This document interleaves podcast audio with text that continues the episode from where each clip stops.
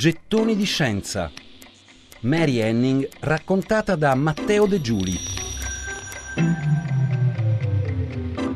Raccontando la vita e le scoperte di Mary Henning, non abbiamo praticamente mai fatto il nome delle altre grandi figure dei personaggi che permisero la nascita in quegli anni, a inizio Ottocento, della paleontologia e che, assieme al lavoro di Henning, rivoluzionarono quello che sapevamo, che pensavamo di sapere sulle origini delle specie, sui tempi della Terra, sull'estinzione di animali e di piante.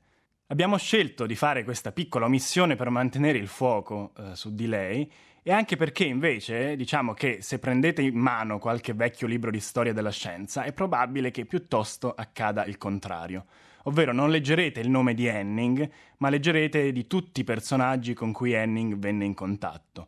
William Buckland, Richard Owen, Georges Cuvier, Henri de la Beche, Louis Agassiz. Erano filosofi della scienza, naturalisti, reverendi, intellettuali, che spesso contattavano Mary Henning per acquistare fossili o per commentare qualche nuovo studio con lei e che pure quasi mai la citavano nelle loro relazioni scientifiche. Quasi mai Henning ebbe il credito che meritava in un ambiente maschilista e elitario, dove lei invece era donna, autodidatta, proletaria e quindi naturalmente marginalizzata. E di questo soffriva molto. In una lettera un'amica scrisse un giorno: Il mondo mi ha usato in una maniera così crudele che ho paura di non riuscire a fidarmi più di nessuno.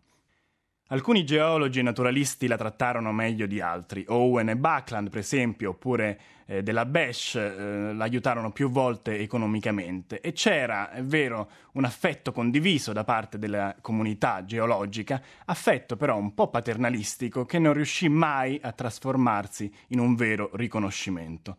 Nel 1865, 20 anni circa dopo la sua morte, Charles Dickens dedicò a Mary Henning un articolo non firmato su una rivista.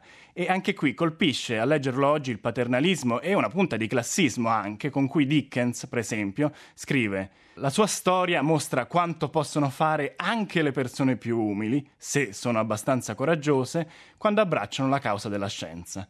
E l'articolo di ricordo si chiude così. La figlia del carpentiere si è conquistata un proprio nome e lo ha meritato. Nel 1845 a Henning viene diagnosticato un cancro al seno. Nel 1946 eh, la Geological Society di Londra organizza un fondo a lei dedicato e sempre nel 1846, a giugno, Henning diventa membro onorario del nuovo Dorset County Museum di Dorchester.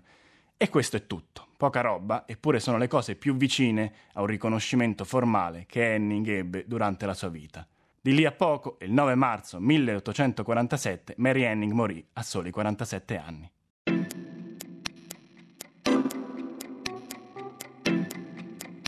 Gettoni di scienza.